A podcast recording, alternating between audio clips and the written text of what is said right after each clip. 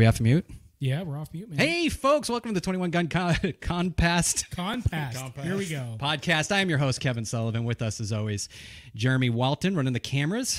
Uh, we have a great show for you tonight. I believe we have a great show for you tonight. If we had a shitty show, I probably wouldn't tell you. So, or the guests, the guests are sitting in the green room, We'd be like, "What does he mean?" We have uh, we have a very dull show for you tonight. We're going to read from my favorite book, the Iliad.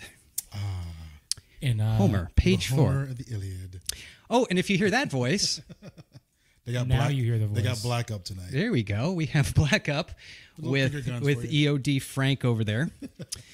Um, we have so let's just basically let's get into it. So because we got a lot to go over tonight, uh, I hope we get done in time. We got a ton to go over. Uh, we're gonna have two prestigious members of the EOD Warrior Foundation. This is EOD night. This is Explosive Ordnance Disposal night. We also have in studio, which we just introduced, our own EOD Tech U.S. Marine Frank Easterling. We're honored to have him in studio because a little known fact, little known fact, he is the recipient of the um, National Defense Service Medal. yo. Yeah. So we have a war hero in studio. I believe. Did you win the marksman? I'm Award gonna- Oh, he's a fucking pizza box for sure. pizza. The couch is still bearded. Uh, if you're noticing that, I've, have you noticed the length of my beard? It's getting. It's It's, getting shorter? there. It's getting there, right? getting there. Oh. No, it's it's not shorter. Oh, no, It's- it's, getting there. You can You see know like the what? squareness of it. It's, it's, Yeah, it's yeah. really nice. I suffered just for you guys, and I have a stubble. Well, I had a note in here. I had a note. I had a note here to bring up that you're not allowed on the couch, just as a child isn't allowed to play with a firearm. It's a safety thing. You don't have the beard, you don't have the experience or the testosterone. But The now, things now I'd this doesn't into mean on that couch. this doesn't mean with a little bit of training you can't move over to the bearded couch. But we got to hmm. have some unbearded people. We got to have some some estrogen. That's how I feel come into the show, just to kind of Break up the monotony. we tried, but Break it up a she's little currently making dinner at home. who's that? Oh, She- oh. Shamaya. She, she's she was trying. She'll she'll be here soon. Yeah, She'll I be called her here one out. day. She's gonna be like, "You motherfucker." Nice. just Also, hey, I was called wondering out why my it was so wife, I quiet. I got to put my other earpiece in. We also have Kavika Castellano. Um, I don't have his first name. That's like I I think that's his middle name he goes by, but it's a really cool name. It's about as ethnic as my son, who is Matteo Matteo Sullivan, and it sounds like never mind. It sounds like really, really Irish, as Irish as it gets. Uh, maybe, maybe not. Uh, he's going to be joining us remotely here in just a few minutes. Talk about the Spokane hike. I spent a lot of time in the mountains of Spokane uh, for SERE School. I don't know if you guys are familiar with uh, SERE School. Did EOD have to do any SERE School training? Uh, no, and I don't know anybody. I don't know why people would want to do it's SERE. it's I'm uh, hands down. I mean, I know they taught me how to fly airplanes and stuff, and that's pretty. That's pretty top notch, but hands down, SERE was the best training I ever received. I it got- like survive, so- evade, or something? Rescue and escape. So I gotta say, I've been to Sears, and I swear to God, they have the Okay. best clothing. Okay, hold on. Oh, do you know what? I don't have it up. Ah, Yes! Do you know what? I'm gonna put it up You here. got away though. with one. You got away with one. No, he didn't. He didn't He's because take his anyone time. anyone You're not who gonna give him a mulligan on that one. Nope. Not even a mulligan. Man. Not even a oh Willie. Got him. That's so. Anytime for anyone who's just watching this um, cluster F, uh, anytime someone says a joke that just completely fails, we play this. that was not a fail. That was perfect. Bonk. That was perfect. Poor Willie. That became famous Shot last week. and miss. But fails by whose standard? Whose standard of what? Oh, it mine. Oh, I'm in is it? charge of Oh, my he's an show. officer, yeah, he's an officer. Fair, he's like, fair, I run this shit. It's I fine." laugh at just about everything, and if I can't laugh at uh, at You something, then you're chuckled, getting. and you were like, ah, "Let's play it anyway."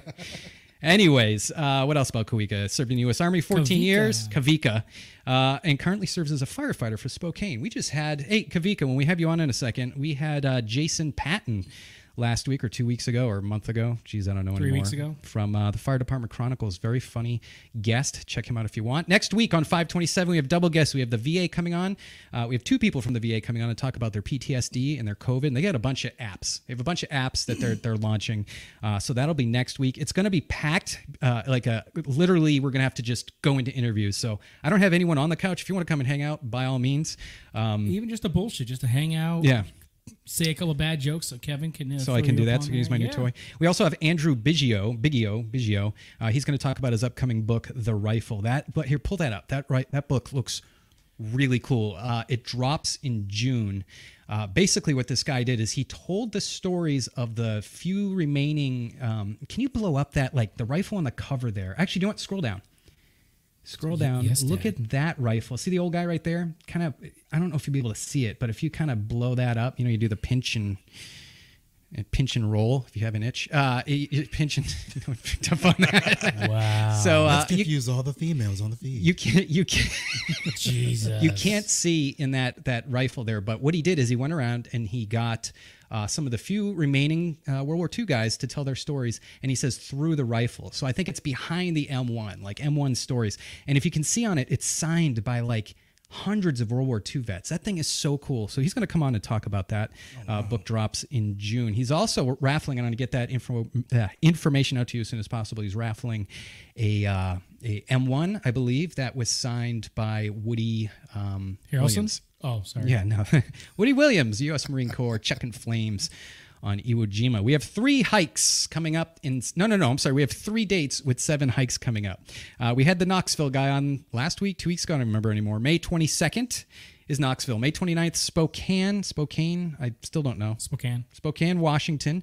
Uh, we're going to have uh, Kavika on tonight talk about that. May 29th, we have Pittsburgh, Pennsylvania. And we had uh, Molly on last week to talk about that. Molly.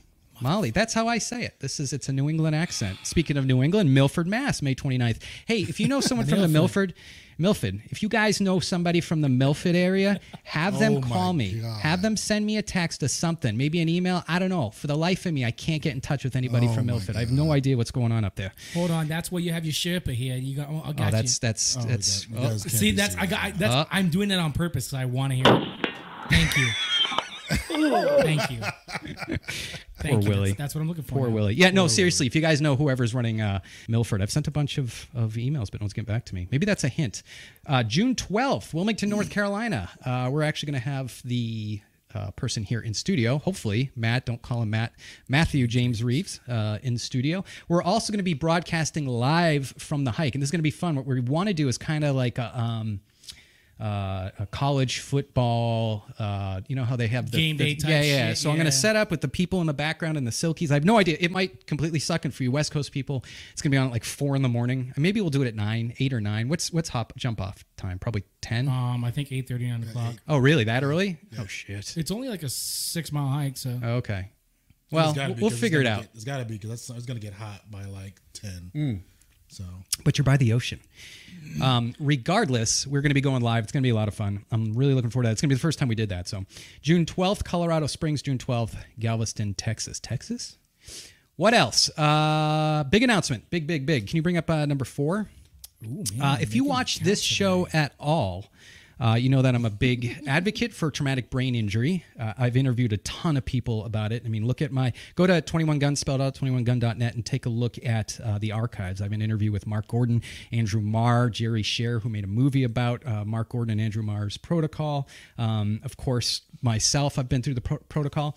Uh, Dr. Gordon has been gracious enough to donate TBI protocols to the Irreverent Warriors. And believe it or not, we already have three people signed up. We have two more slots. If you, so uh, just let me read right, right here so I don't, I don't forget anything here. Um, If you buy two hoodies, you're on. I'm just kidding. no, no, no, no. uh, it's no charge to you. Uh, this is thousands of dollars worth of treatment. It's uh, really it, the only thing you have to do is you don't have to give blood. You don't have to do any of that. If you do his uh, intensive program, they take blood and they do all that stuff. But this is kind of like a step down approach. Um, you just have to fill out a questionnaire every month saying how you feel.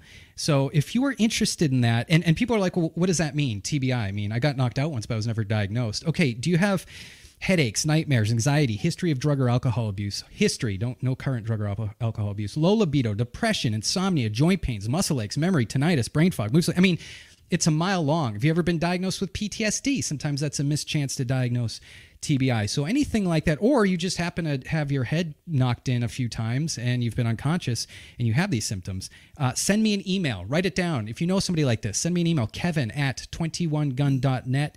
Um, I'll just talk with you. We're going to try to get two more people onto that uh, program. You can't be on three. You can't be on any more than three meds, and you can't be taking uh, opioids as one of those uh, medications. So yeah, let me know. Uh, the protocol itself is pretty incredible. It's been refined over the last 26 years. It's used, been used to successfully treat thousands of veterans. Dr. Gordon's protocol has been highlighted on the Joe Rogan podcast like five times. There it is, actually on the on the corner there. Uh, if you guys are ever wondering what this is all about, I mean, sure, go listen to my podcast because you know you know We're- Joe we're Rogan. best, you know? Joe Rogan tries, but things. yeah, yeah, yeah. But if you're so inclined, check out uh, episode 1589 right there with Joe Rogan. That kind of explains a lot of the stuff. Um, so yeah, reach out, change your life. Uh, eh, I don't know. Can I announce it? Jeremy is going to be one of the people that are going to be on the program. So what we're going to do is uh, do kind of like a, a weekly update for that. Uh, what time is it? Eight ten. It's the only experimental thing that I will uh, It's be a part of. it's technically no, it's not really experimental, although it is like an ongoing study. What are you, what are you looking at? What? For those who know, see, I'm not. Never mind. That was a vaccination. Yeah, I, I was. Yeah. I caught it. I was just. Oh, it didn't even play. Oh, you Yo. got it. I was waiting to see if he was gonna get it, and he did. this time. Let's stop picking on Jeremy. Let's bring on uh, Kavika because we got we got people to talk to. How's it going, man? What's How's happening, Kavika? I doesn't want to talk to you anymore, Jeremy. How's it going? Not bad. So we already kind of talked about it, but um, I like to get a little bit of background on on everyone who comes on the show. So, uh, when did you join the army? What was your MOS, and what years were you in? So uh, I joined. I joined in 2000, uh, and I got out. I got out about 2014. I served both uh, short range air missile defense and in the infantry. Oh, nice, nice. Kind of like what we're seeing a lot of right now with the Iron Dome sort of thing. That that must be right up your alley.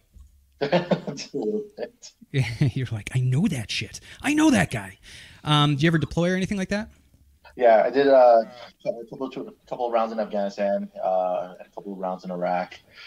It's Yeah, yeah, yeah. it, was definitely, it was definitely a lot of fun. Sure. Another recipient, everyone, of the National Defense Service Medal. We have two. Over, overseas Two- service as well. Two oh wow.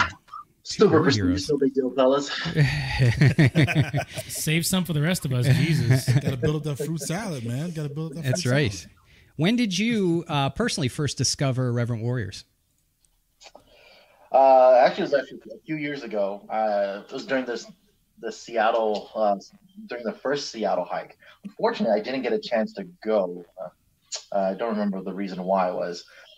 Uh, It was it was, it was raining.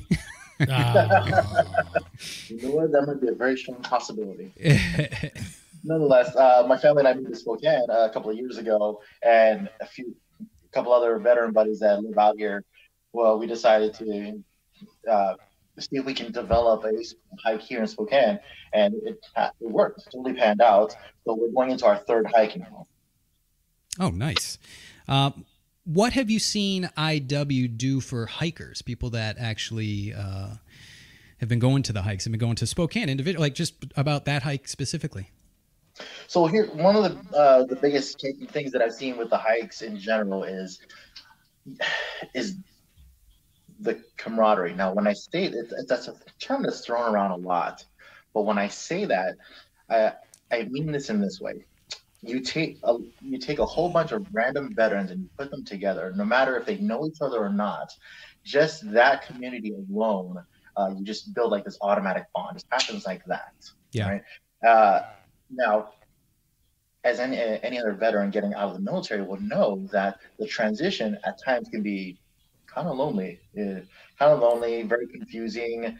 Uh, it's a daunting task, you know, because you're transitioning back into this transitioning back into the civilian world where the the thought process is completely different. Yeah. So to be able to link up with other other veterans, other people with that same with that same mindset that has gone through the same struggles as as you have, uh, is has done wonders. Now, in the last three years, just in the last three hikes that I've been on, just meeting all these people from uh, all over the place that have migrated to Spokane. Uh, Spokane. Now, Spokane's not a very big city by no means, but just to come all the way out here for a hike and to meet other veterans and to network and develop camaraderie and new friendships, that's something you cannot replace.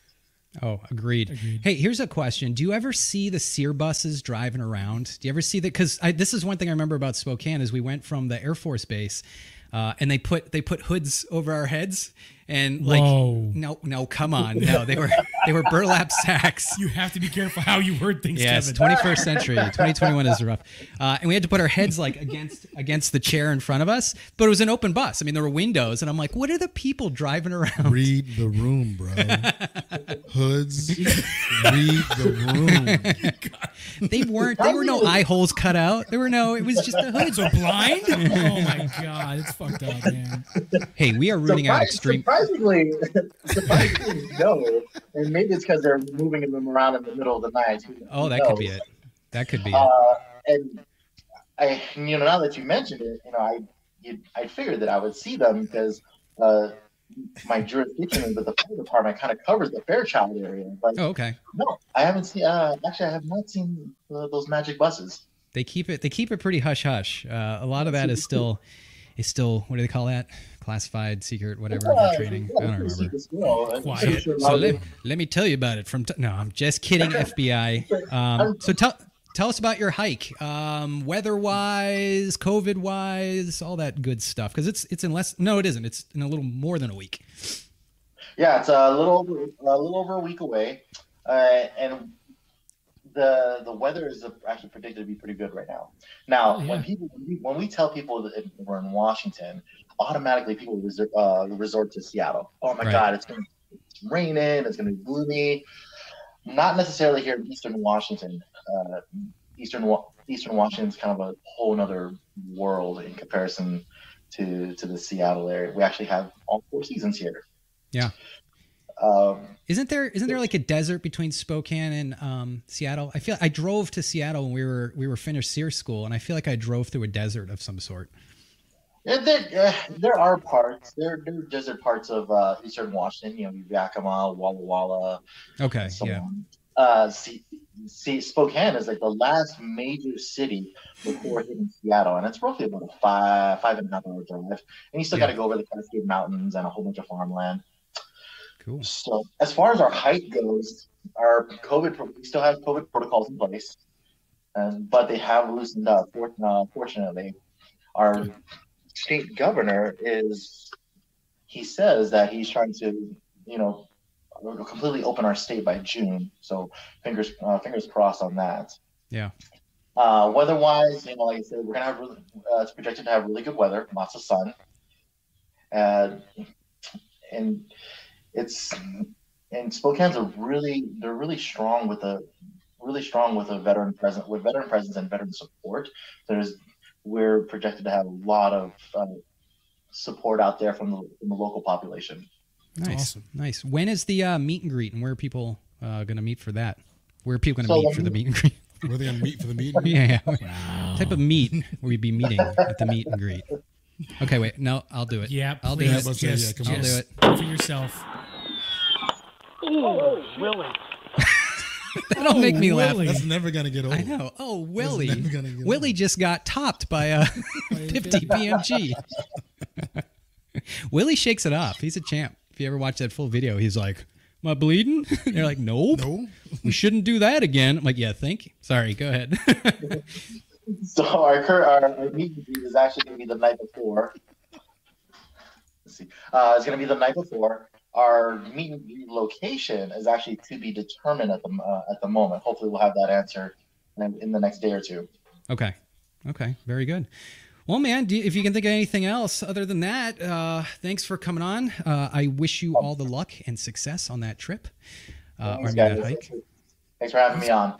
Yeah, absolutely. Thanks, man. Appreciate it. Look forward to it. Take care. Uh, thanks, guys. All right. Have you seen? Are you familiar with Kentucky Ballistics?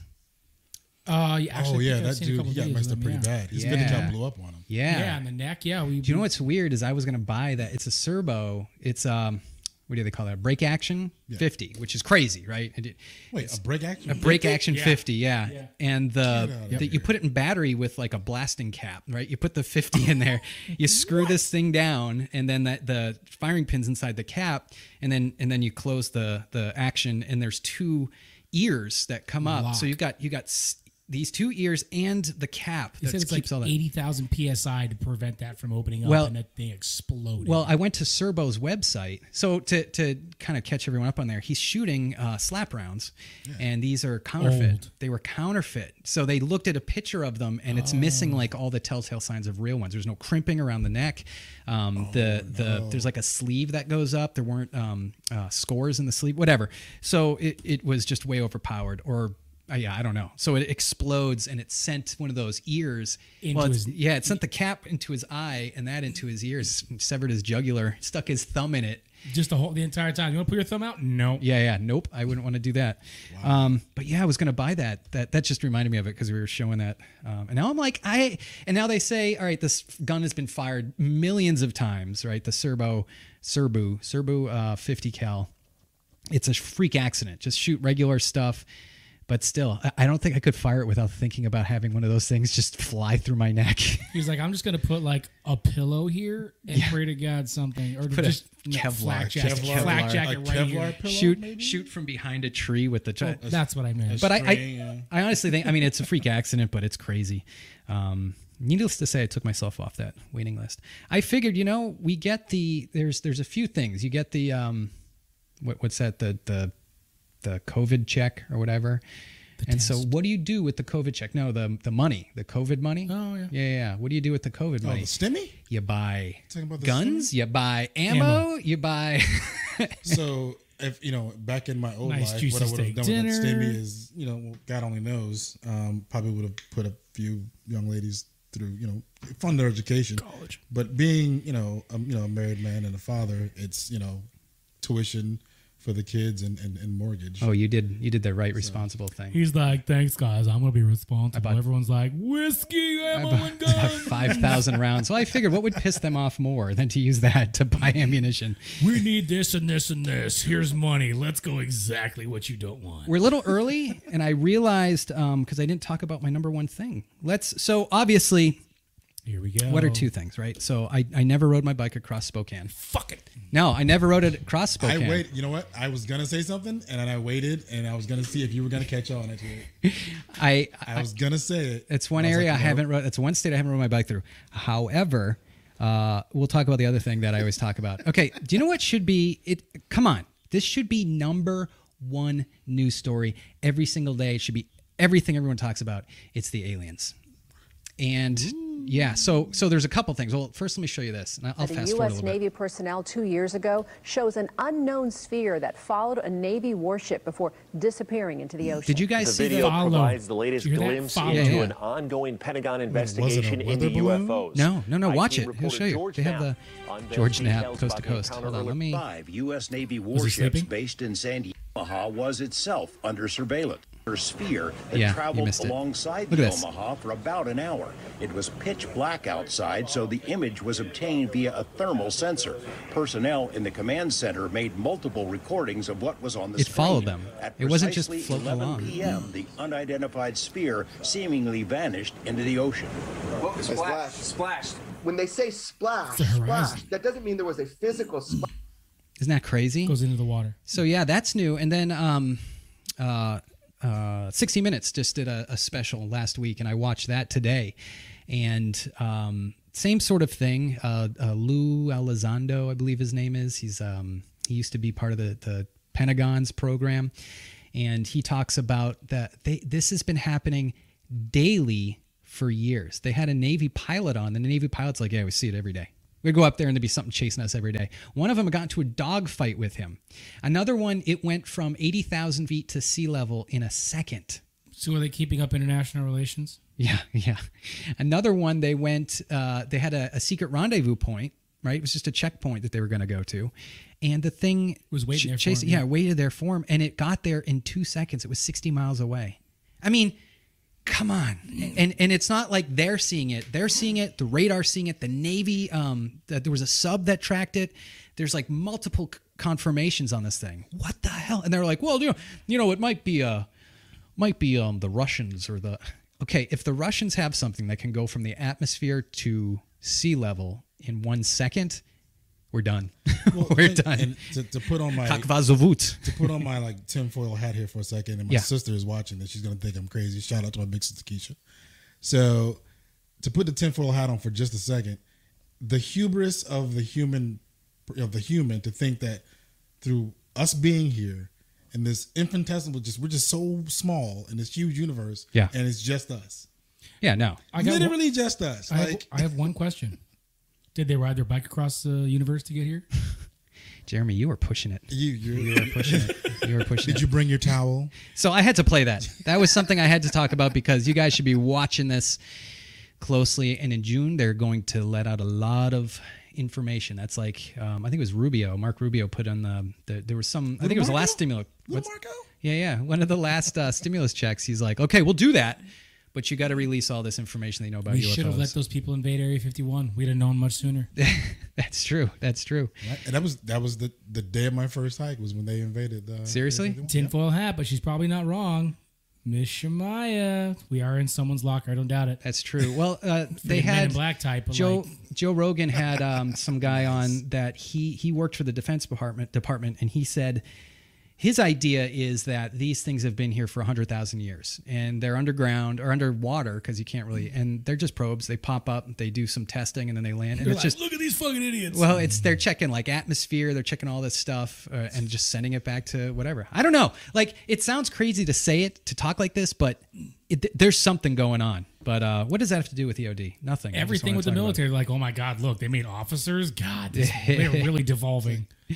all right You got to get to the point where you have to stop saying, "Well, it can't get any worse than this," or it can't be that Yeah, stupid. it sure fucking can. People are now we have taking that as a personal challenge. All right. We should bring on, we got to move right along uh, because we're, we're going to come down on time. face, Yep. Uh, we have two members of the EOD Warrior Foundation. They are a nonprofit organization whose mission is to improve the quality of life for the EOD family by providing educational, financial, and emotional support. EOD stands for Explosive Ordnance Disposal. The disarming, uh, blech, the disarming, we've gone through this. I can't read out loud. The disarming and disposal of bombs. EOD techs are highly trained military members serving in the Army, Marines, Navy, Air Force, all all branches except Coast Guard. Are there any Coast Guard EODs? Not that I'm aware of. They just call the Navy. Uh, EOD profession is one of the most dangerous occupations in the military. So let's bring on our featured guests, Sherry Beck and Melissa Tackett. So I was trying to figure out how I'm going to do this. Um, we'll just quickly, uh, Sherry is the director of program. She spent, uh, I don't know actually how many years as a mill spouse. I think she did a full career. Uh, I think her husband's full career as a mill spouse of an EOD tech. Um, She's a tough one. we also have uh, She's a tough one. Melissa Tackett, who is director of memorial, memorial care and events and has a hell of a Navy career. If you hear her career, she's a torpedo man's mate, torpedo man's mate.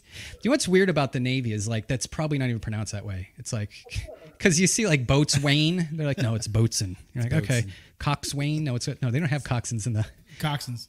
No, yeah, but not in the Navy. Not- There's no guy sitting in the back going, stroke, left, come left, come left. Maybe in the Navy Oh, no, right. No, right. uh, deep sea diver and EOD tech. So, uh, just real quickly here, um, because we have two people, what I'm going to do is uh, we're going to do a couple rounds of questions just to kind of find out the background of both Sherry and Melissa, and then we'll talk about their involvement with the EOD Foundation. Does that make sense?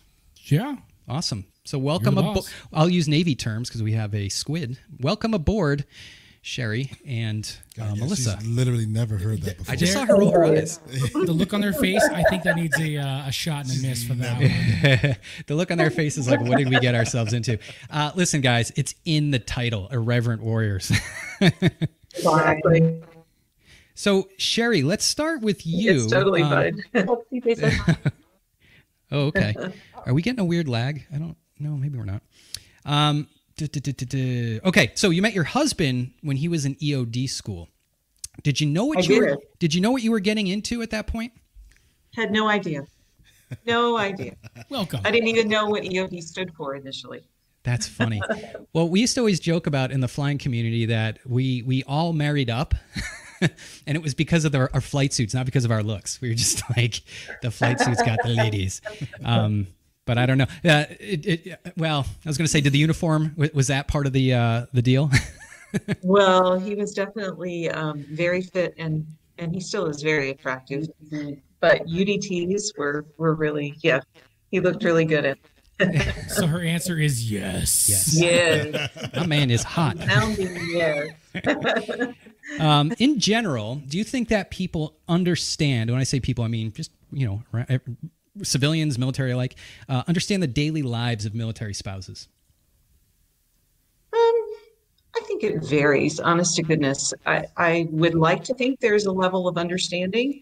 Um, it's very, very different. I think in civilian life to be a military spouse. I mean, I think some of the challenges I had and a lot of questions I had was like, how do you deal with deployments? How do you do everything by yourself? And you just do it. So um, I think it's definitely a culture that you just get used to and a lifestyle. But as far as civilians understanding, I think there's a little bit of a disconnect, but I definitely feel like we are making progress in just bringing awareness to not only the military spouses, but military servicemen and women also.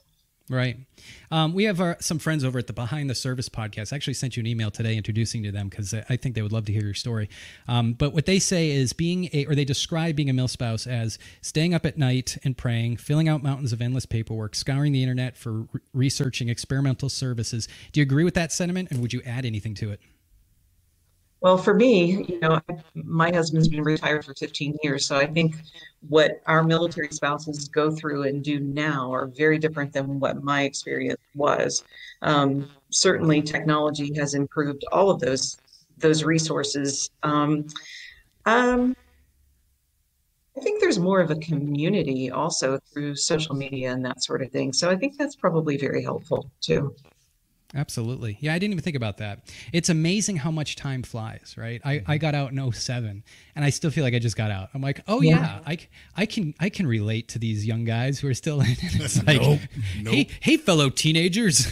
it's like, no, no. There's uh, 15. What what? Uh, I guess that would be 14 years ago. Holy mackerel! So yeah, pretty close. We've been out.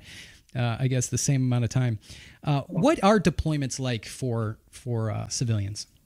Or or mil spouses particular Well, I mean, typically for the Navy, because I was Navy, um, it was a six month deployment. And it's just, I mean, you just, it's a different adjustment. You, you just have to learn to fill your time. Um, if you have children, then certainly that takes a lot of your time.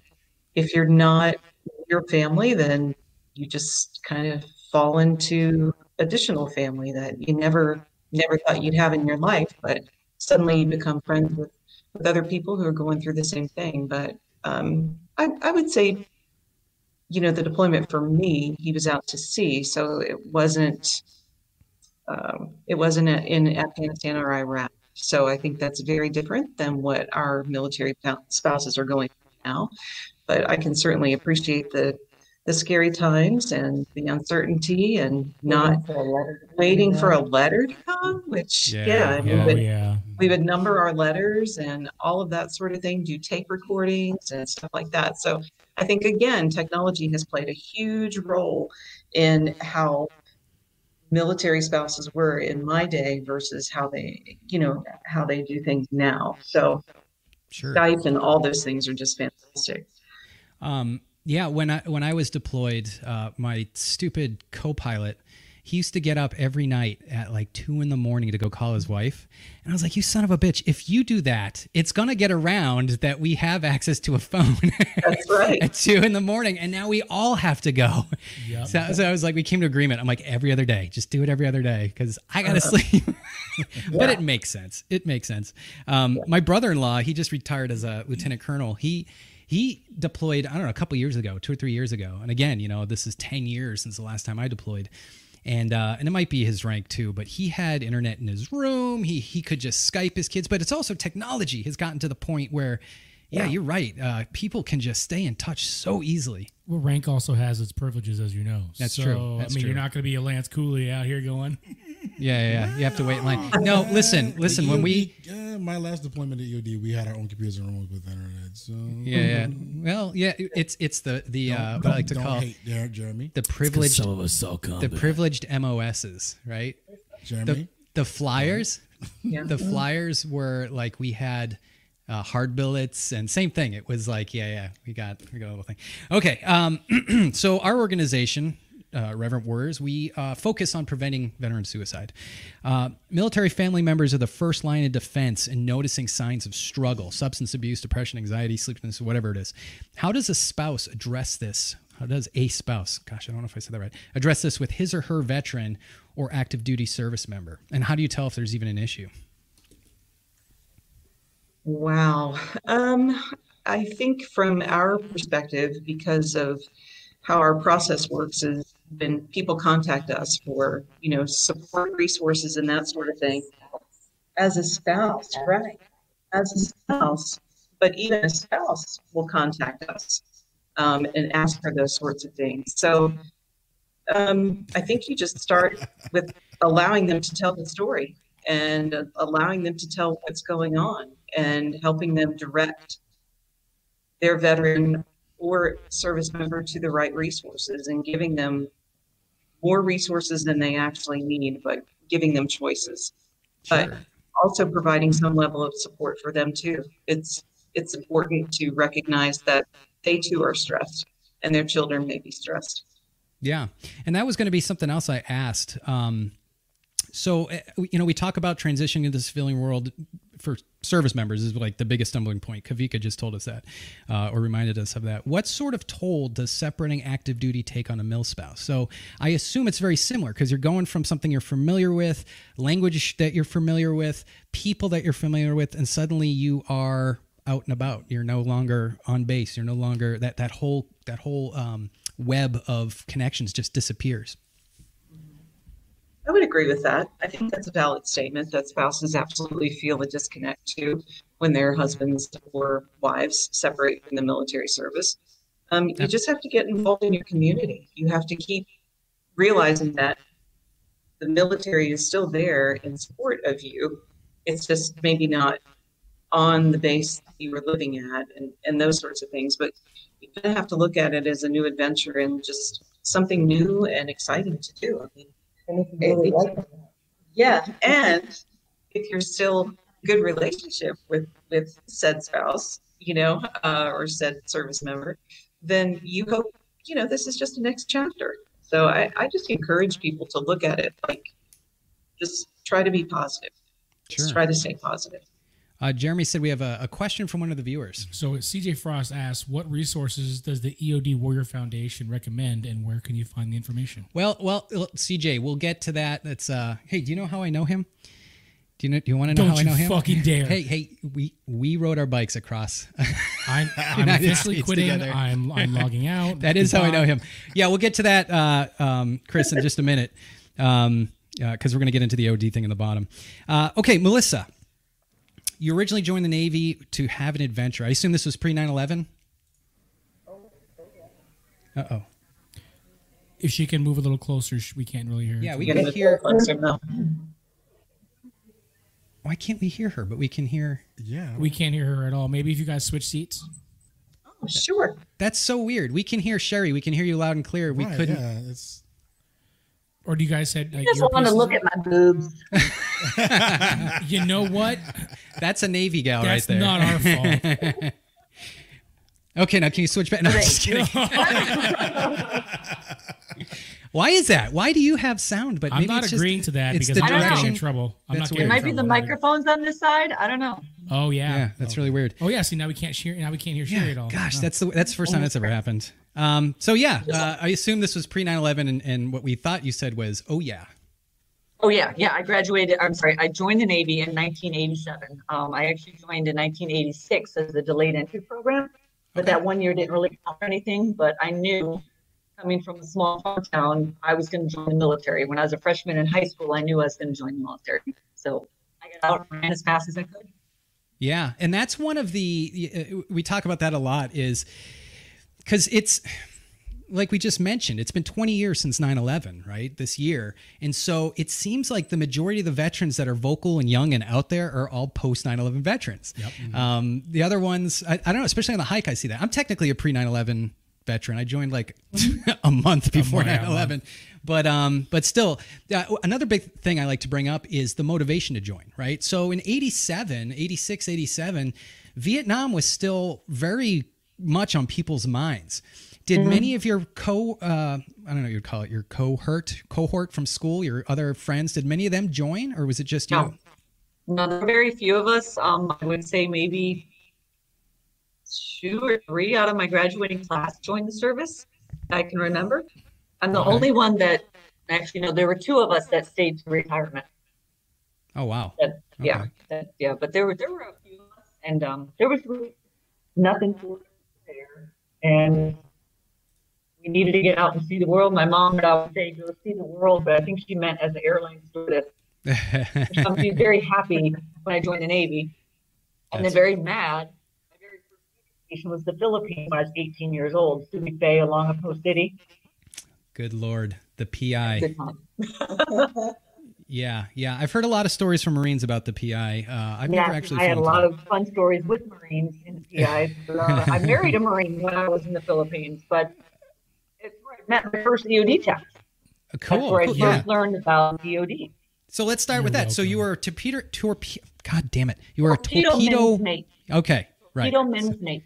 So you were that. Uh, were you on Yeah. subs or did destroyers have those? What were you on? Um, well, when I was in the Philippines, I was at a depot. So the ships would come in with their torpedoes, Oh. and we would take them all apart and get them, and we'd give them fresh torpedoes. So you had to constantly like, open the Otto fuel plant and you know warheads. and all that stuff. When I left there, I went to an actual testing range, so I would keep torpedoes, and we took a sub two and put it on a surface. Lean forward a little bit if you can. Yeah, we just lost your uh, your audio. Um, Is that better? not really. It- Uh, it I don't know got how to really make it better. There you go. I there you go. Here, yeah. didn't I don't know. I, the monkey. I think you just you're kind of lagging a little bit. The internet so I think is it's the good. moving back and forth and away from the computer. Yeah, maybe that the could be computer's it. trying to catch up every So time. do more Not of like it. that. Not like that. See, I'm you're gonna get me in Guys, trouble. come on. This Stop is a family show. You, you got to understand. Jump you- up and down. No, I'm you just no, but no, it's it's you invited an EOD tech onto your show. Uh oh. Yeah, you did. What I'm You trying to explain, and this, and, and there's a couple things you don't do with EOD techs. One, you don't bet an EOD tech because the tech already knows the answer, and you will lose. never Or we're dare gonna an tech, Make sure you and never play gay chicken with an EOD tech. Oh, no. Oh no no no! Uh, sorry, I'm, we're those. jarheads. We always play gay chicken and we always win. because you're gay. My girlfriend here in the chat would other would say otherwise. That's not what you said the other day. No, that's not what you said. Look at you kissed me. Yo, I went You 90, liked you it. came 10. Who, who touched All the other person's back of the head? Who did that? I did the small of the back. I was gen- I was a gentleman. Oh, good lord. This is come on. We have a prestigious organization here. Okay. Let's let's clean this up a little bit. Um, okay, so uh, your interactions with the EOD. So it sounds like it, it's almost like a, a mechanic because these are these are vessels in and of themselves. These torpedoes. So you're a mechanic really for for torpedoes. There's munitions involved as well. Did the EOD work with you with those munitions? Uh, how did that happen? We were a lot of their training. Um, we would pretend like we dropped a warhead and it cracked open and there were explosives everywhere, Otto fuel everywhere, and the EOD techs would have to come in and save the day.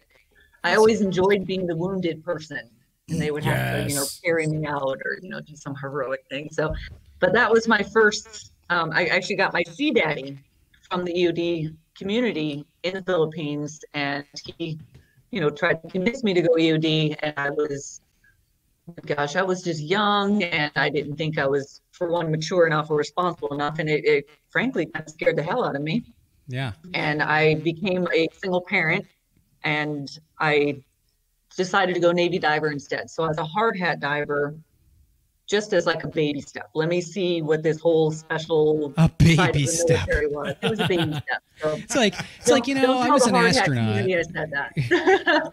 don't, Yeah, don't that's- tell my PC brothers. Because from what I understand, that's like a whole subculture in and of itself. Your Navy Oh, divers. I mean, God, I loved it. I What's this- loved it. what's his name? The the actor there. He was a Navy diver. Uh, little QB, guy. Dude, Q- QB, Cuban- Cuban- Oh, we Cuban- did the story about Carl Brashear. Yes, there you go. There you go. So when you say hard hat, when you say hard hat diver, you, you like you wore that old school like metal stuff and just went under. That that guy's his name's Jake, and we took him away in 1985. So I never got to dive him, but I dove other ones that are now gone, like the Yeah. Mark 12, which is no longer a rig, and um, a lot of other rigs that are like, oh, these are old, put them away. And I'm like, but I spit in that. I peed in that. So the do you know what's funny? Uh, I- have this. I so my respect to deep sea divers, uh, any type of diver, is through the roof because I, there's an, another running joke on the show.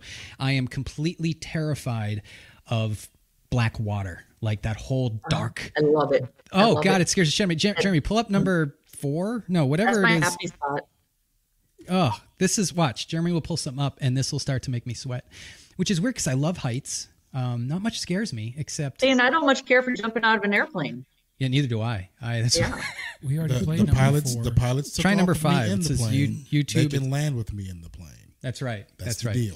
Do you see, Jeremy? It says, um, Did well, I can that do it. I think I missed that one. I can do it. Hold on. Watch this. This is how we. So while you're searching for that, I'm going to tell you a funny story, okay? Yes, go for it. In the diving community, we always wore blue and gold shirts, and you would wear blue and gold specific t-shirts. And uh, we had to stop wearing the blue and gold that said "Fly Navy Divers Need the Work." Yes. that makes sense. Um, Jeremy, it's if you look at Melissa's questions, it's right in the middle. I didn't number it. That's why. Oh, that's why I missed it because you you you gave No, me wrong were you. Indian River or were you uh, Eglin? I'm assuming Indian, Indian River. Head. Indian Head. Yeah, Indian Head. So much respect. We're not allowed to So- say that either. so We're not I allowed don't to say think- that we got Indian Head. So I don't think you guys Um, understand exactly how badass this woman is. So EOD in and of itself is already small. Okay. It's already small. It's already tiny. It's already its own little subculture. We have our own traditions, our own jokes, our own everything. I got it. And a lot of the older techs kind of paved the way. So the moniker is, and how it goes is, the EOD manual, the EOD Bible, everything. It's it's made. It's written and made in blood. Off of the mistakes of the text is how everything and how we do everything is how it is now. Right. So the culture in and of itself is small. It's small.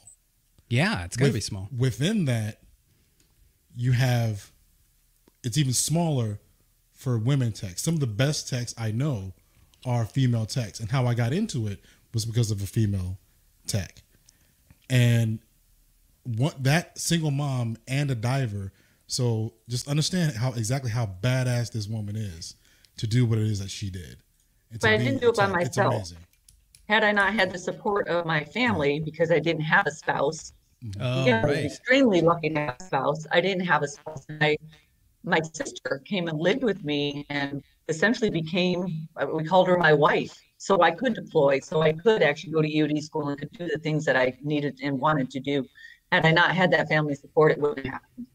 Sure. So so you go from I, I get the the torpedo man's mate. It's like uh, your entry level. You get in there, you learn stuff, Mm-hmm. you, you figure out what you want to do, and then and then you go into something that's so specialized. It's like it's like oh, I'm going to be a Navy SEAL for a few years and then move on from there. Now I don't mean to. I'm probably that's that's probably like you don't say that to a Navy person like oh they suck or whatever. but the point of it is being a Navy diver is kind of like that's that's in that field. That's that's your you're at the peak. So how do you go from that where you can have a totally badass career diving to to EOD tech? Like where where does that happen? Now I get to do a totally badass career underwater and get to blow things up. Whereas as a hard hat diver, I just, you know, you drop it, we find it. You need it, we'll cut it up, bring it to pieces, and, and you can have it Oh, back. okay. Whereas so- EOD, I find it, I'm just gonna blow it up right where it's at. Gotta worry about it. So were you were you an underwater uh, EOD person? Is that like a specialty? They do underwater. My diving. So after, the- yeah. after they go Yeah. through the school, like I was trying, I said earlier before Yeah. we were on The air, Navy's the only one that is underwater. All the other services, So every they branch graduate, has but the every branch has its own specialty. Uh-huh. So Army does uh, stateside response. So they take care of any response that's stateside. and majority of chem bio stuff, Army takes care of. the Marine specialties, they can they're the only ones that can demill and make things inert. Okay. If it touches Mm-hmm. water, it belongs to the Navy.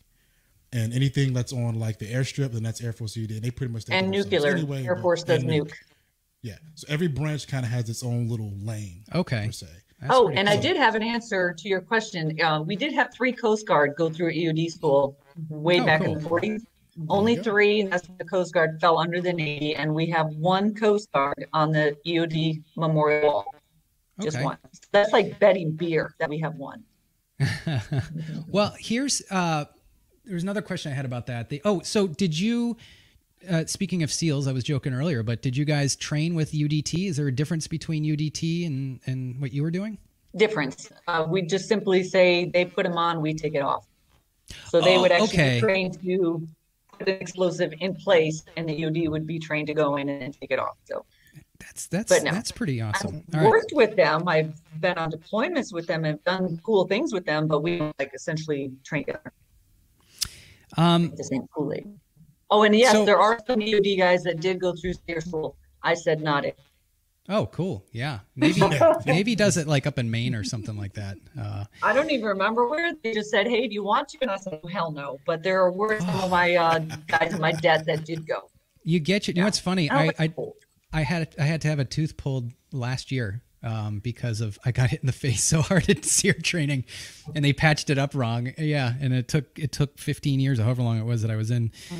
But that's neither here nor there. Um, so I know nothing about EOD. So next questions are going to be like, let's find out. Let's be like, you know, when you're at the bar and someone's like, so so you're you're EOD. Let me ask you some questions. Uh, so in my mind, right, it's akin to solving a puzzle, but I must I it must the idea in my head is if you're solving a puzzle puzzle then there's stuff you don't know and you can lose do you guys approach it like i need to know every single thing about this and you're really just kind of following a procedure or are you solving a puzzle as you disarm a bomb Both. Yep. Both of those. Um, It's both. I think a perfect example of not an example, but just a, I don't know. Uh, we call it like kind of a cat and mouse. Um, the bad guy, he makes an IED or he makes something, and we go in and we're like, oh, okay, we can do this or we can figure this out. And we figure it out. And the bad guy says, oh, damn it, they figured that out. And so they change it. So we go back in and we're like, oh, well, this is a whole new problem. Let's figure it out using some of this, the procedures, safeties, examples that we learned before, but it's a whole new problem. So we get to figure out this puzzle and then just it's a cat and mouse game. okay You just keep playing. We we have you know the term flying by the seat of your pants. What that comes Yeah. from is is people who don't trust their training or trust their instruments, right? So flying Mhm. by the seat of your pants is is deadly. You don't ever want to fly with someone who flies by the seat. It sounds cool, but no, that that person will kill you. And I was assuming like if you're if you're dismantling a bomb or whatever you call it, deactivating a bomb or, or disposing of one, you don't want to be flying by the seat of your pants. You want to be trusting your training, trusting your your. Or is there a bit of woo in it? Is there a bit of like, oh, I'm you, thinking you this? trust your training, but you also trust your gut in it at the same time, because it's when you do things a certain amount of times, and like you know, you send the robot down, you, you know, and you, you trust your you trust your team first and foremost, like your team, Mhm. because they're your other set of eyes. Because when you put on that stupid suit, and it's the bomb suit, we call it, the Yeah. stu- we used to call it the stupid suit. It's so it's hot, so you're in that stupid suit, and you're you're walking down. Your your training is there, and you're thinking about it, but at the same time, you have these other set of eyes that are watching you, Mhm. and it, the bomb maker could be watching you too at the same time. Yeah. But you trust your gut. You go off of history. You go off of you know what's been learned up to that point, but you also go off of like something doesn't feel right. You get that tingle, trust it. Okay. You know, and you either back out or you just say, okay, well, I got to we got to try something different here, or you know, blast and keep moving. Like it's you you got to have to play, have to play the game because like like Mo said, Talk talk a little bit closer to your mic. because like go. Mo said, you you figured out how they're doing it. So they're like, okay, they figured that out. So now I'm gonna throw this little wrinkle. Okay. So now you have to come up with something new to defeat that. So it's constant learning. Like the the enemy is a lot smarter than people give them credit for. Are bombs like so? You have planes are planes, cars are cars. There, there's differences, right? Batteries are batteries. There's differences, but they all kind of do the same thing. Is that the same with bombs, or is there just tons of variation? And, and if that's the case, how do you keep up with that? both, both Frank and I are like, oh my God. Oh, dude. yes, there Oh. are differences. I mean, there's landmines, there's grenades, there's pros, there's you know TP bombs, there's there's that. But it just takes that one smart guy to say, hey, I can take this Projo and I can make it into a you know, all of a sudden it's an IED that might do something completely different of what you think that Projo is going to do. So they are what they are, but they're not. Were IEDs, VBEDs, all that stuff, uh, were they something new to the war on terror, or were these used historically? I mean, like think about the Boer War, or all the way back to the Civil War. All They've that. I been mean, used since Vietnam. Yeah, they've been. I mean, you could even go back even further into medieval times, and uh, booby traps were very, very common. It's just Okay. how hard you want to make them? How advanced? Yeah. You be if you can think it, then you can do it. It's it's how diabolical your brain is. Yeah. And the, the crazy thing is my first deployment, we were in soft shelled Humvees, you know, jungle rolled up, just rolling down the road, not a care in the world. And it wasn't until we got back, and then all of a sudden this IED thing, and we're like, what in the world's an IED? Yeah, yeah. it I remember when and they were started. everywhere. Yeah, So it's it's the Irish were doing it too. Yeah. Northern Ireland. Oh, yeah. were a bunch of oh, assholes with those. They for for a few months they were trying to hit aircraft with IEDs at the approach into the runway.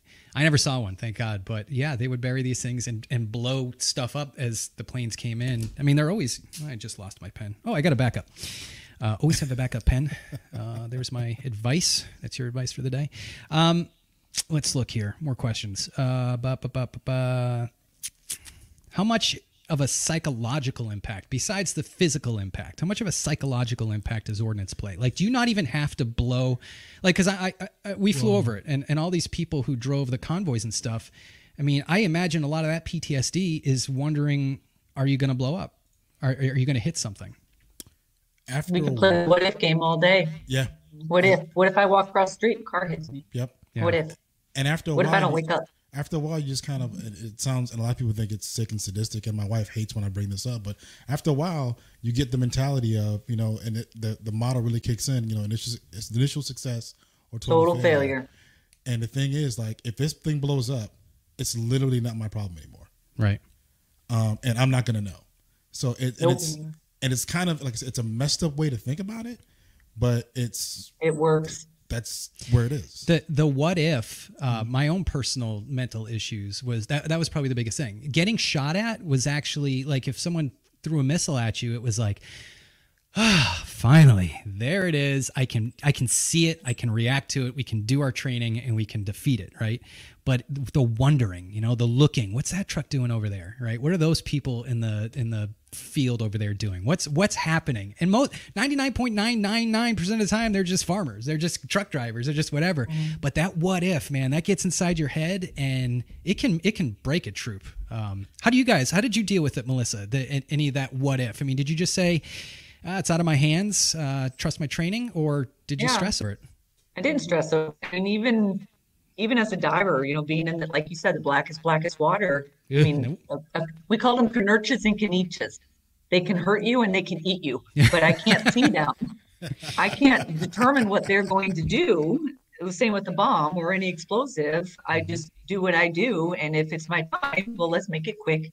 Let's make it, you know. So, so that's just the way I've always thought about it. And I could what if it to death, and I could worry about it to death and get more gray hairs than I have. So, I just didn't. Uh, a friend gave me a Zen book. Uh, he was a he was a flight engineer, and he saw that I was kind of spun up, and he's like, "Just read this, just read this." And I read it, and actually helped helped a lot, getting that kind of like meditation and that that just accepting. I tried meditating. I couldn't do it. I couldn't settle down. I, I couldn't get my brain hard. to. Yep, I don't have the patience for hard. it. It's super hard. Yeah. Mike Mike Oh, Stojic. I have had, I've had EOD guys that I've worked with that have come back from deployments and took their badge off and said, can't do it. It's just Yep. they couldn't get past the what if. They couldn't get past the constant stress and worry of mm-hmm. stepping outside of of the you know vehicle. And they, yeah. but I did not go to Afghanistan or Iraq. I, I did not get a deployment to any of those. I did not. Okay. The I didn't get to um, play. let, let's talk about that for a quick second because we have a lot of um, people that struggle. They struggle because they didn't deploy. Um, that survival's sur- survival Survivor's guilt or whatever. Yeah, yeah, yeah. I've talked to people on hikes and they're like, "Man, I'm such a this. I, I never got to deploy." And it's like, I actually just had a conversation. If I know you're watching, uh, I'm not going to say who it was, but I had that conversation today. It's like I don't deserve it. I didn't deploy. It's like, what are you talking about, right? Just because think of it like a magazine, right? Uh, uh, you put 30 rounds in your magazine. Maybe round 15 doesn't get fired today, but it's willing and able and will still do what it needs to do. So, how, how do you, uh, I guess I'm asking, how do you internalize that for yourself and does it bother you? I was very angry that I didn't get to go. I mean, that's what we train to do. That's what we all train to do. Is what we want to do. Then I actually started looking at some of the guys that were, you know, Leon didn't go to Iraq or Afghanistan. No. Yeah, so there's a lot of guys in my generation that, that didn't deploy, and it's not that we didn't want to, we just didn't get to. So I'm not going to beat myself up over it. I mean, I would love to do it, but I still did my part doing everything else because had I not had I not done the deployments that did not go to Iraq or Afghanistan, one of the other EOD guys would have had to and they're still so just did what we were assigned to do. And you still got the National Defense Service. ribbon. Is it a ribbon or a right? medal? It's a medal. It's, it's metal and a ribbon. I got Oh, quite the rack. a- It's beautiful. Yes, It just adds to my rack. Hey, we don't build need that to fruit salad. Family. See, you keep throwing your rack out there. Family show, family show, out of the gutter, everyone. All right, let's talk about she the. threw it out there. You can't get mad at us. Let's I talk did. about I the will throw it out there. Navy Navy people. We haven't had we had one Navy guy. Have we had more? No, we've had a couple Navy SEALs and stuff. Um, but we had uh, we had the smartest. Which is the smartest branch competition about six months ago, and uh, the Navy guy got destroyed. I feel. And if you're watching, I forget his name. Well, if he was in Uh, Navy SEAL, I mean, come on. no, no, he wasn't. He was. I don't know what he did. He was like a boat's coxswain coxswain? mate, the third, Boat- fourth. boatswain's oh, yeah, he's a Both bosun. there's mate. all sorts of. or- No, he was a welder, second class That's boatswain. a whole whole technician. That's an I'm just, HT. I'm just chaser. making stuff up. I'm just making stuff up. He said he had, you know, he had the ponytail with the tar in it, and now I'm getting real old school. Okay, okay. Do you know what? Do you know what? I deserve it. Yes, you Yeah, do. you I was waiting. I'm like, it. please give yourself the shot in this. Uh, I don't think I have it. Yes, you sure do, because I will bring it up. I don't see it anymore. Oh, there it is. You got to hit play. Oh, Willie. Oh, Willie. Willie. I deserved it. I deserved. Oh no. I want to play it again just for you. No, no, no, no, no. We got. It's getting late. We have to talk about the EOD Warrior Foundation. Um, the the first thing because I'm going to forget about it. What what is special about the what are we in May? Is this May? Yeah. What's special about the mo- month of May that you guys have your? Um, I saw on YouTube on your um, YouTube page you had the memorial. Uh, I understand there's like a ball or something coming up. What's month of May for the uh, EOD community? It's the ball. It was a couple weeks ago. Um, first weekend of May is a nationally acclaimed EOD weekend. It's our our one time that we celebrate the camaraderie, the family, the love. We remember fallen. We recognize newly fallen that were placed in our our memorial sem- or, yeah memorial wall. But we have um, oh my gosh. Friday starts off the golf tournament, a gold star luncheon, a huge EOD auction, which is an absolute hoot by my far favorite. Saturday morning is the EOD memorial ceremony. Saturday afternoon is usually a crawfish boil or pig roast, is what we did this year. And Saturday night is the EOD ball. And then Sunday, I put it all away. I start putting it all away. Yeah. so yeah, that's the first weekend of every year. It's it's it's an inherently. It's a seriously like dangerous job and i know that's stupid i'm telling you that but i mean I, of the of the eod techs that i know well now you two are the other two that i know you guys have all your fingers and toes but uh i, I see chris frost won't come on the show but he's got a, a pretty interesting story but he's bilateral Absolutely. below the knee Yeah. what's that you know chris frost Yes. Absolutely. yeah he's a good guy i rode my bike across the country with You him motherfucker! I, if if I'm at not at this podcast next week and it crashes, you know why? Because I rode my bike home. we are i bring up the bike trip all the time but um yeah chris uh, I haven't ridden mine across country yet either, so it's okay. oh it's See, now I love. She she she can come run this. Chris used a um he was a, a single uh, amputee at that point, but he did a like a recumbent bike type of deal. It was really cool. Um but yeah, we got to get you on, Chris. Anyways, uh, why did I bring up Chris again? Oh, I know him, and then I knew a bomb dog, a sniffer, right? So what is that? Bomb dog handler? I don't know. Canine. Canine. Dog. Canine bomb dog. person. Bomb she dog. got blown up, um, and Chris knows who I'm talking about. So uh, it's it's an inherently dangerous job. Like I don't know. I guess I'm just just stating the obvious. Let's just say you get one off shit. You just get one off shit. Yeah. Well, that's what Chris. Chris just said. He said on the comments that uh, when I got blown up, it was a relief because the bomb was cleared. I guess that makes sense. Yeah. Well, a good friend of mine, um, she uh, she she calls herself. She's like, "Well, I used to be a hugger until I, the IED I was hugging and bringing back blew up." So Mary. she's a yep, Mary Day, Mary, no One of arms. the- Oh, yeah, with- yeah. No one arm of the Mary. greatest, one of the greatest young ladies you will ever meet. Best sense of humor, Yes. best sense of humor. Oh my gosh. on this planet. On range And- 15. She's super and cool yes, as hell. Yeah. and range 15. She Yeah, is cool as shit. cool Gamer. yeah. She plays with her feet. She has an attack cat. Um, Lots of tattoos. Tattoo. Colored hair. She's amazing. amazing, amazing young lady. Get her to come on the show. I'd love to talk to her. I really just want to talk to her about Range 15. I was her instructor in school. Oh, Oh, yeah, nice, nice. nice, nice. She come Um, running up to me at the weekend with no arm. But no, and I'm like, I didn't know who you are. I knew I knew she had a good sense of humor when her that scene where they throw a set of keys to her. And she's just trying to pick them up. She's the trying to whole pick them up with her teeth. Yeah, That's insane. and he she's the daughter of the the general or whatever. Like you, you, you've never. She, I every day, like I go to her page just so I can laugh. She's always got something on there that's gonna make you laugh. Yeah. Um, so let's talk about the EOD Warriors Foundation. Uh, when did it start? It start, and what was its mission, or what is its mission? Sherry's been with this since day one, so Yeah, I guess so. you can show me. Yeah, I have one. All right. I think you guys are doing this on purpose. That's Jeremy. I'm the professional one here. I say. I'm the comedic So- relief. We need this. There you go. Um, so in 2007 is when I actually started working for um, in the nonprofit space of helping EOD technicians and their families. And in 2013, two foundations merged to form the EOD Warrior Foundation: the Wounded EOD Warrior Foundation and the EOD Memorial Foundation. Um, one was kind of doing um, everything for wounded service members and families, and the other was doing from scholarships to also taking care of our Gold Star families and honorary families. So, and the memorial. So in 2013, those two foundations merged to form the EOD Warrior Foundation. So it was it was a great move for the community because we have an organization that is, you know, one organization for one career field. And um, that the survive. So there are four pillars that we uh, organization. The first one is um, financial relief.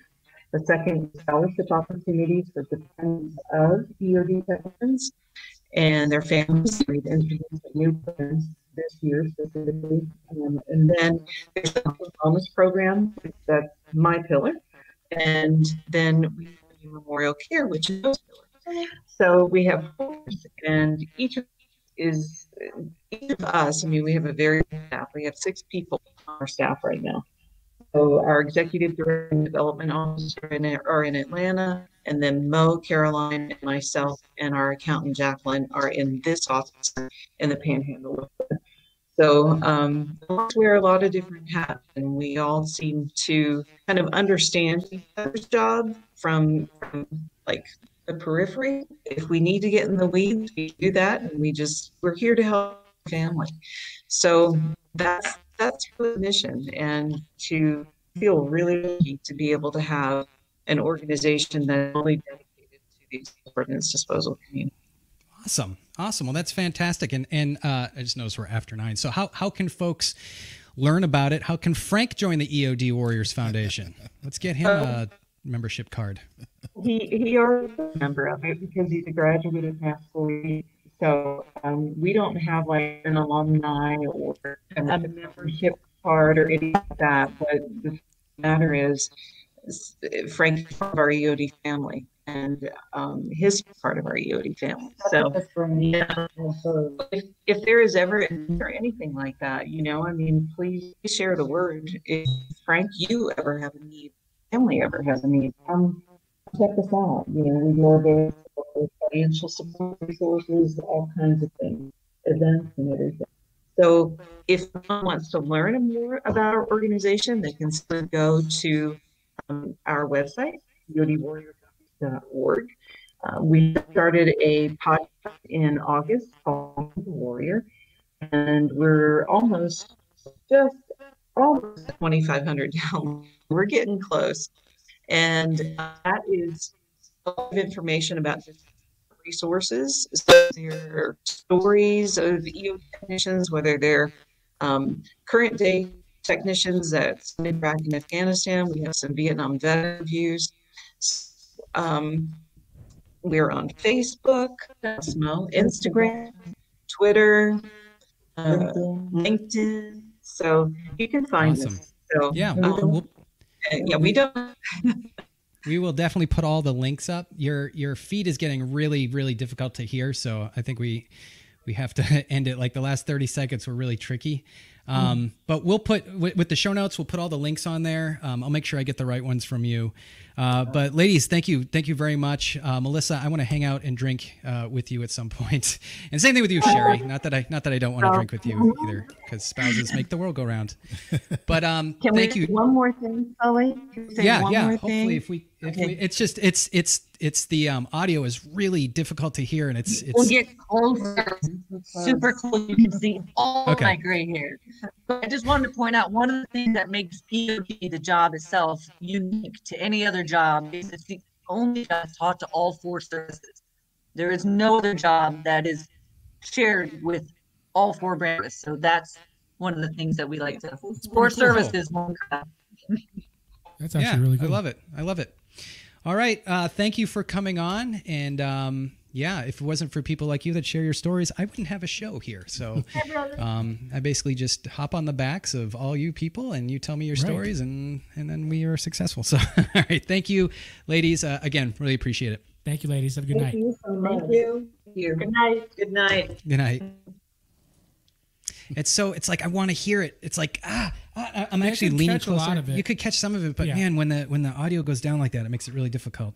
Um, uh, yeah, but I, I do have a rundown. I want I want uh, Frank to do it. Um, but look at this is what Frank gave me the other day. So I think this means well, there's two things. I watched I watched the Hurt Locker, and I I'm and so I sorry. no no no Oh listen my listen you can't just step over my joke.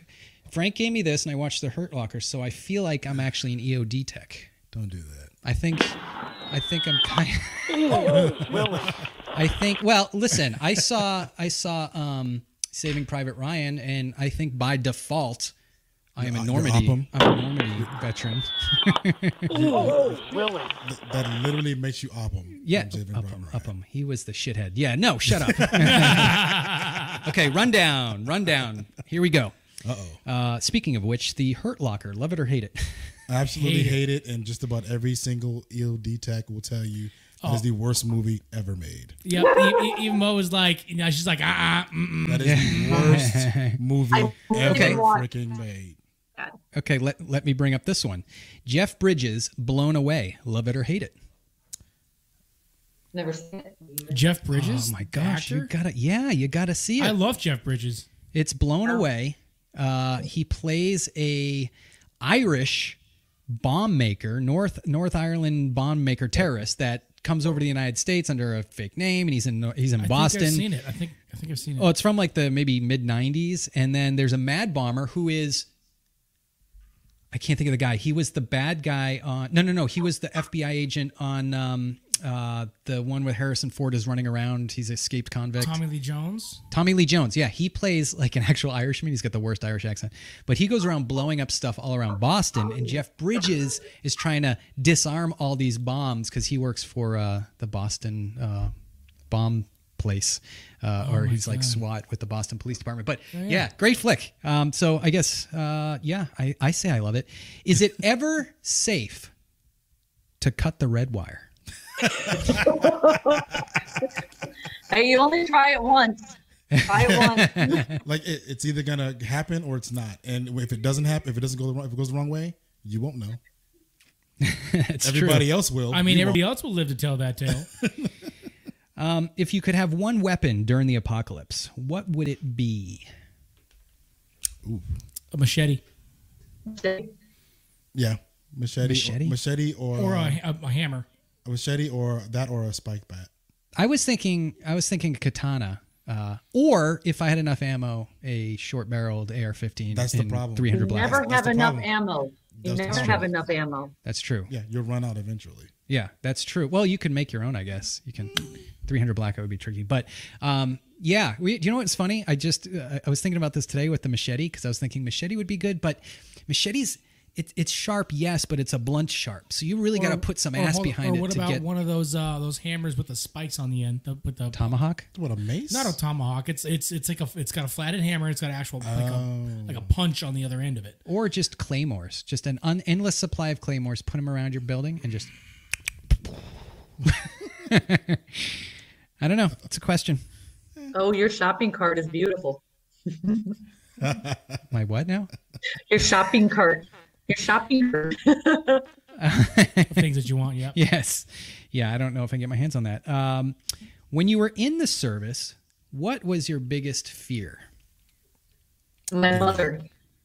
Your mother and getting out. That's Getting uh, the last two. I, th- Uh, I would think it's uh, un- unintended Duty. pregnancy with a um, lovely lady twice. of Fayetteville. Oh, I would say Jody, but it's duty. I'd rather. I'm more afraid of duty.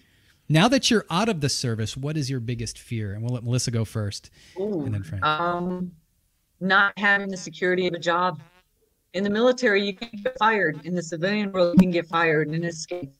That's true. That's true. Unless you are a Space Force commander who talks badly about Marxism. Ah, what? We can't get political. Sorry. Uh, No let's keep moving on. No, No politics. politics. But he did get fired for that, um, Did.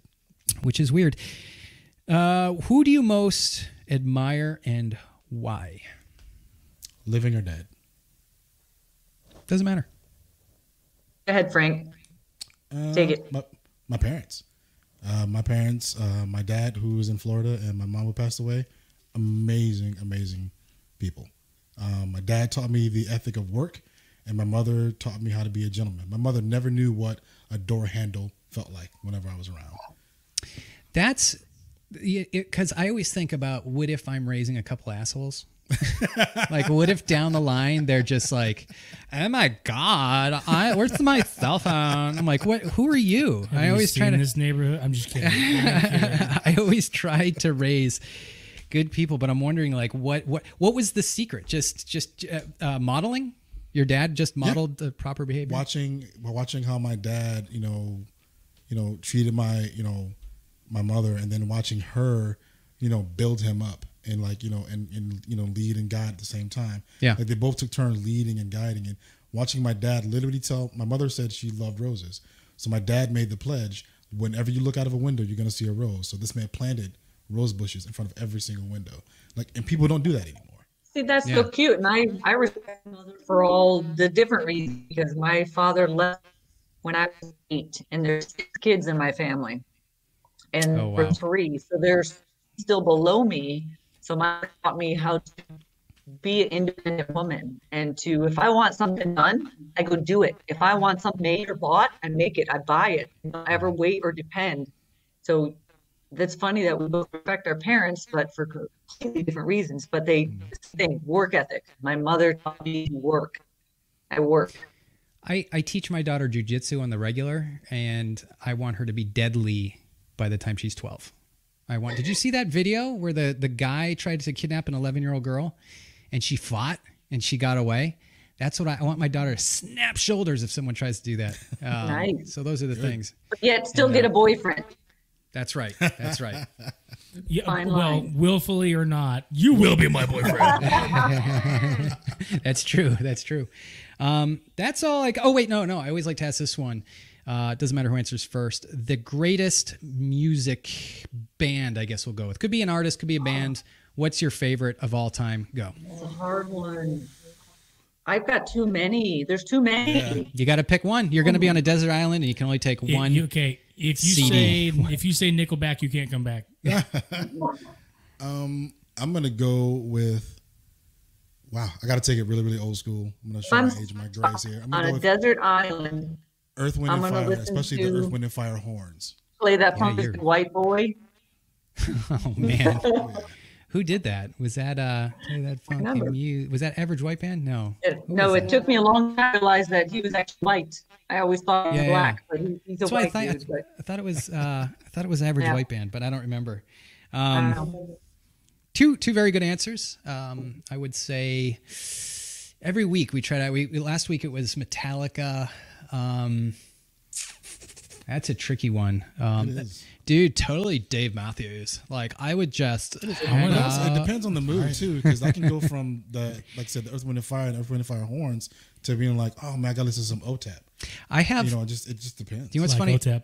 I have a list. I have a list of music that I, some of it I don't even like, but I want my in case something happens to me, I want my kids to look at that list, and it's my my top greatest songs ever, and it's like I mean, I have Etta James on there. I have Metallica on there. I have. He's got Spice Girls, Shania Twain, Britney Spears. No, they are not. They do not make it on there. Neither does Taylor Swift. Um, That's a lie. And, and I, now I now I'm kind of curious to pull it up. I mean, it's like every time I hear a song that I, I'm like, oh yeah, that has like uh, uh, uh, Queen. Um, what's his Oh, name there? Queen. Uh, I mean, Queen. he's the greatest vocalist that I think ever Queen. lived. You Yeah. mean Prince? Uh, Prince, Prince. Prince. is on there. Being And the greatest Prince. vocalist of Yeah. all time. Purple, purple rain. Come on, purple rain. Uh oh, I just sang. I mean, it's time to time to quit.